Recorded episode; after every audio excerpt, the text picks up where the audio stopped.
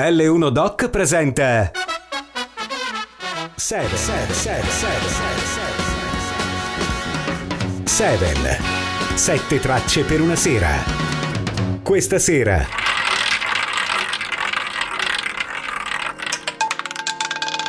Enzo Motta. Amici di Radio Le 1, amici di Seven, bentornati all'ascolto e bentornati all'ascolto delle Zeppelin. Dopo direi un paio d'anni o quasi, visto che fu l'esordio del sottoscritto, ma credo in assoluto della nostra rubrica settimanale per queste sette tracce da ascoltare.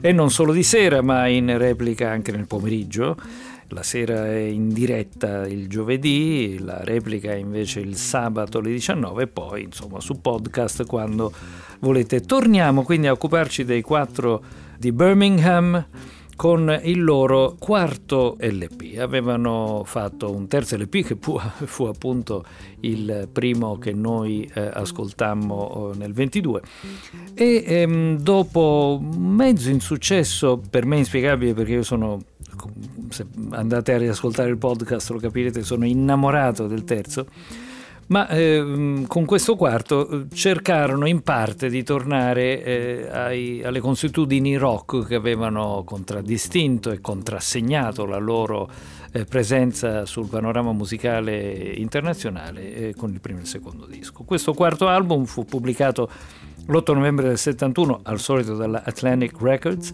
è privo anche in questo caso di un titolo ufficiale. E nel corso degli anni è stato generalmente indicato con la dicitura Led Zeppelin 4 loro non l'hanno scritto da nessuna parte ma sappiamo che appunto è il quarto. In accordo con la numerazione dei precedenti dischi anche se non sono mancati appellativi diversi sul catalogo dell'Atlantic Records il disco è stato anche denominato Zao So Four Symbols and the Fourth Album ed è stato variamente indicato come Untitled Runes Sticks. Zao So sigla dedotta per pareidolia dalla forma della runa scelta come emblema da Jimmy Page. Vi starete chiedendo che cos'è la pareidolia, è una parola difficile di origine greca. Vabbè, di questo ne parleremo dopo perché ritornerà il concetto pareidolitico eh, parlando del brano probabilmente più famoso dell'LP, ma non, non mettiamo il carro davanti ai buoi. Ascoltiamoci il primo brano famosissimo con cui spessissimo hanno anche aperto i loro concerti, si chiama Cane Nero Black Dog. Hey, hey,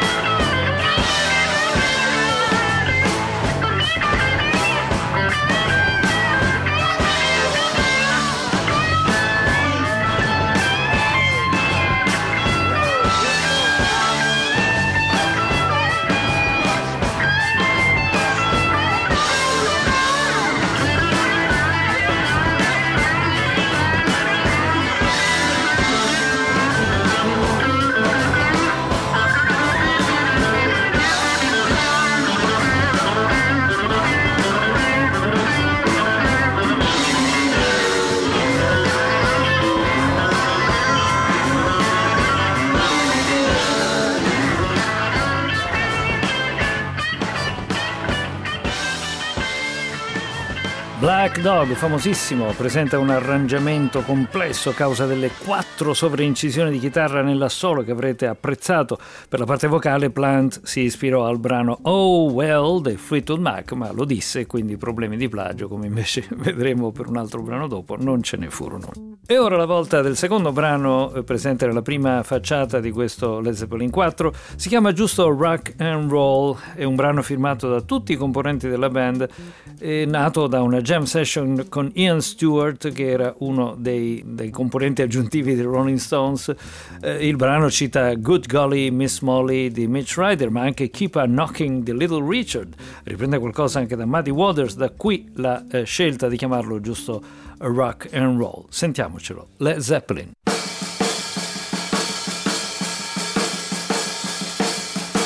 Seven.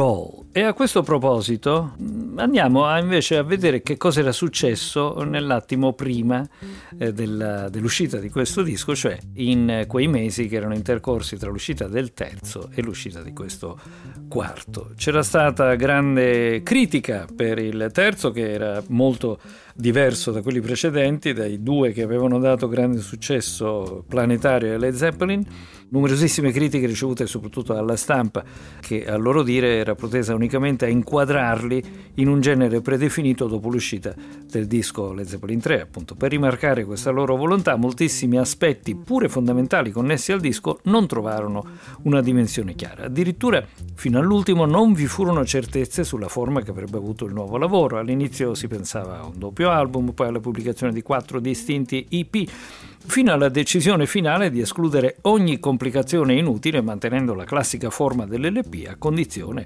che venisse pubblicato senza titolo e senza alcuna forma di promozione. Ma nonostante questo, diciamo che la voglia di eh, essere diversi, che era così prepotentemente uscita fuori nella realizzazione del terzo disco, viene eh, fuori anche in alcuni dei brani di questo quarto eh, lavoro. Per esempio il prossimo, che si chiama The Battle of Evermore, è una ballata, è caratterizzato dall'uso del mandolino, che ritorna appunto dopo l'uso almeno in due o tre brani che era stato fatto nel terzo, un arrangiamento filtrato, pieno di echi, partecipazione vocale di una, di una icona della musica folk di quegli anni, Sandy Denny.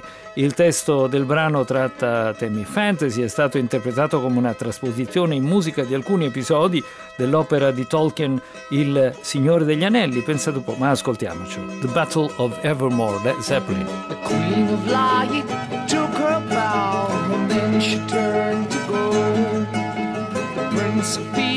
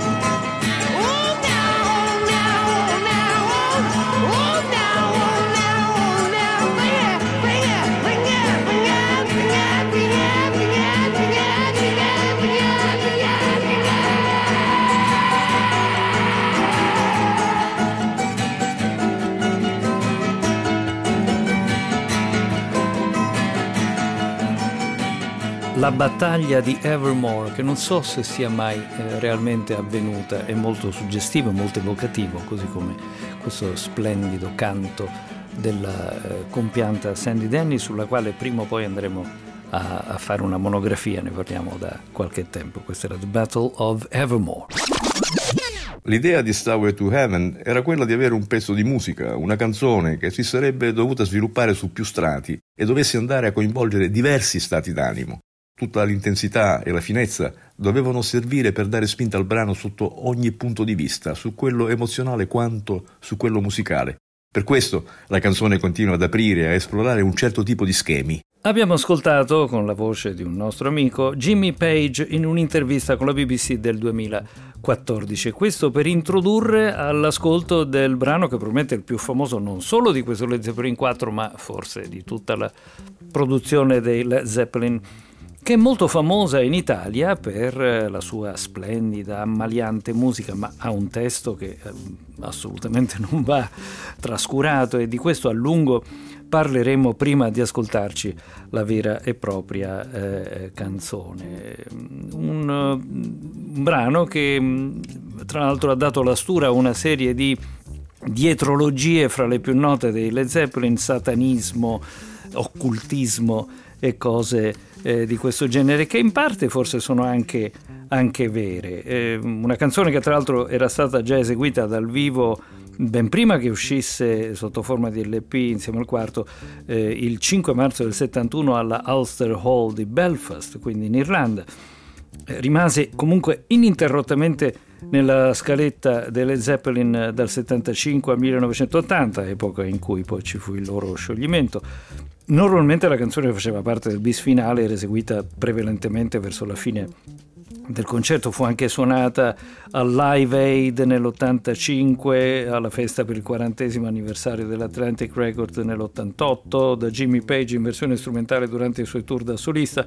A proposito della canzone, Page, eh, oltre che dire quello che eh, avete ascoltato dalla voce di Roberto, la canzone ha cristallizzato l'essenza della nostra band, aveva tutto e ci ha rappresentato al meglio, è stata una pietra miliare, ogni musicista vuole fare qualcosa qualcosa di duraturo, qualcosa che rimarrà a lungo nel tempo. Noi lo abbiamo fatto con Stairway.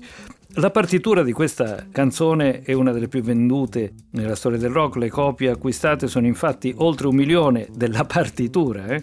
Nonostante l'enorme successo del brano, Plant nell'88 ha dichiarato che suonare Stairway to Heaven a 17 anni di distanza dalla pubblicazione non fa più per lui e che gli verrebbe l'orticaria se dovesse eseguire la canzone in ogni concerto, anzi è proprio detto in inglese, I'd break out in hives if I had to sing that song in every show.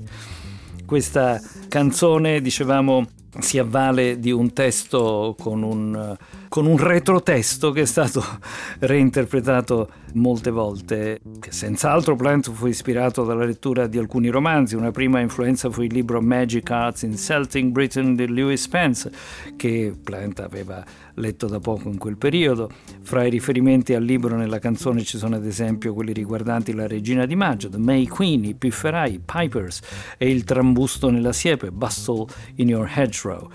Il passaggio In my thoughts I have seen rings of smoke through the trees, cioè nei miei pensieri ho visto anelli di fumo fra gli alberi, potrebbe riferirsi al poema invece di William Wordsworth, Tintern Abbey and wreaths of smoke sent up in silence from among the trees. E quindi sono varie fonti di ispirazione per il testo che, eh, ripetiamo, fu esclusivamente scritto da Robert Plant. Il significato del testo è comunque rimasto molto discusso, è stato interpretato anche in modi opposti, sollecitate dalla presenza di presunti messaggi subliminali satanici rilevati ascoltando alcuni versi al contrario, alcune interpretazioni danno di questo brano una visione estremamente cupa e priva di una conclusione morale, quasi fosse una chiamata alle armi verso una qualche nuova religione o fede, caratterizzata da un forte nichilismo. In un'intervista Plant ammette a chiare note di aver composto il testo sotto l'influsso della scrittura automatica, tipica dei medium quando cadono in trance, laddove dichiara Page e io eravamo seduti davanti al fuoco a Hadley Grange Page ha pensato agli accordi e li ha suonati per me. Avevo carta e matita a portata di mano e per qualche motivo ero di pessimo umore. Poi all'improvviso la mia mano cominciò a scrivere le parole. C'è una signora che crede che l'oro sia tutto ciò che luccica e sta comprando una scala per il paradiso. Ho continuato a sedermi, fissando queste parole e poi sono letteralmente saltato sul posto per lo stupore. Queste parole sono del tutto sovrapponibili a quanto ha affermato Davis. Plant spesso osservava che poteva sentire la sua penna mossa da una potenza superiore. Tenevo in mano un pezzo di carta e una penna e per qualche ragione ero di pessimo umore, quindi all'improvviso le mie mani cominciarono a buttare giù parole e poi quasi balzai in aria per lo stupore. Nella medesima intervista si accenna a passaggi criptici nel testo della canzone, quali quello della dualità bene-male, Yes, there are two paths you can go by, but in the long run there's still time to change the road you're on. In italiano sì, ci sono due sentieri che puoi percorrere, ma a lungo andare c'è ancora tempo per cambiare quello che stai percorrendo. E quello relativo al regno dei morti. E nelle culture pagane l'Occidente rappresentava il reame delle ombre, dei morti, perché lì moriva in apparenza il sole. There's a feeling I get when I look to the west and my spirit's crying for leaving. C'è una sensazione che io provo quando volgo lo sguardo a occidente e la mia anima sta piangendo per la partenza alcuni altri versi criptici, poi ci ascoltiamo il brano. Sono The Piper's calling you to join him, il pifferaio ti sta chiamando per unirti a lui, laddove nelle saghe medievali rappresenta il pifferaio di Hamelin dai poteri sovrannaturali e nei carmi classici raffigura il dio Pan. Oppure There's a sign on the wall, but she wants to be sure, because you know sometimes words have two meanings. C'è una scritta sul muro, ma essa vuole sincerarsi perché come ben sai, a volte le parole hanno un doppio significato. Oppure sometimes all of our thoughts are misgiven. A volte tutti i nostri pensieri vengono fraintesi e infine and as we wind on down the road our shadows are taller than our souls e nel momento in cui ci precipitiamo in strada le nostre ombre diventano più lunghe delle nostre anime. D'altra parte è nota la passione di Jimmy Page per l'occultismo. Il chitarrista acquistò infatti la villa di Ballskin House sulla riva orientale di Loch Ness in Scozia, precedentemente appartenuta a Alistair Crowley. Questo è il lungo preludio alla canzone splendida, centrale sia nella posizione del disco che del nostro programma, che si chiama Stairway to Heaven, Led Zeppelin.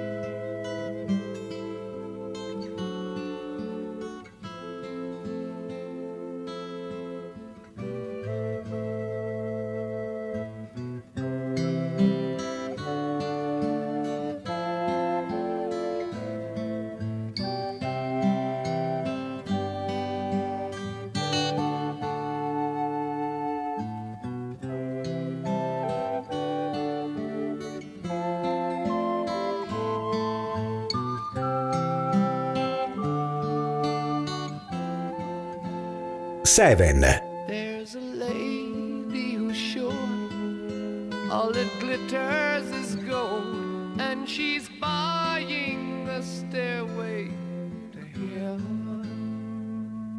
When she gets there, she knows if the stores are all closed, with a word she can get what she came for.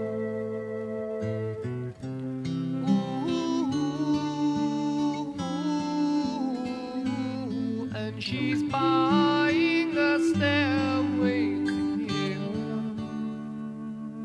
There's a sign on the wall, but she wants to be sure. Cause you know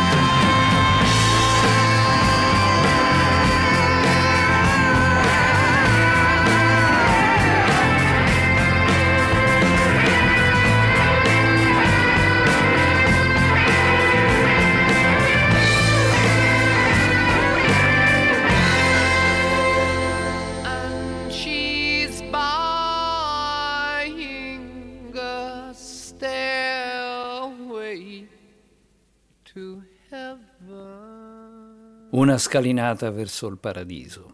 Eh, forse in Italia divenne così famosa per la sua ammaliante eh, musica e appunto pochi seppero, almeno dalle nostre parti, di queste controversie.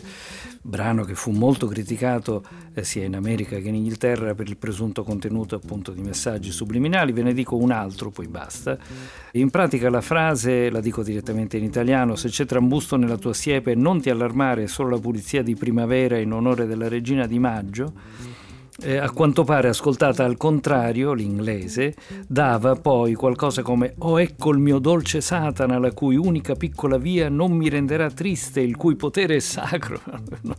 Io ho cercato di riascoltarla al contrario, questo If there's a muscle in your hedgerow, don't be alarmed now, eccetera, ma non mi è proprio sembrato di cogliere queste parole. E vabbè, questo per, forse perché il testo ascoltato nel senso normale già alluderebbe al bifrontismo delle parole, dice Because you know sometimes sometimes words have two meanings, cioè perché come sai a volte le parole hanno due significati, ma insomma stiamo a, eh, a spigolare troppo su ipotesi e dietrologie. Bene, abbiamo ascoltato la prima facciata di questo bellissimo quarto disco delle Zeppelin che stiamo ascoltando a 7, 7 tracce per una sera, qui a Radio L1, io sono Enzo, continuiamo con eh, la scaletta, con lato B dell'allora 33 giri, si apre con questo Misty Mountain Hop.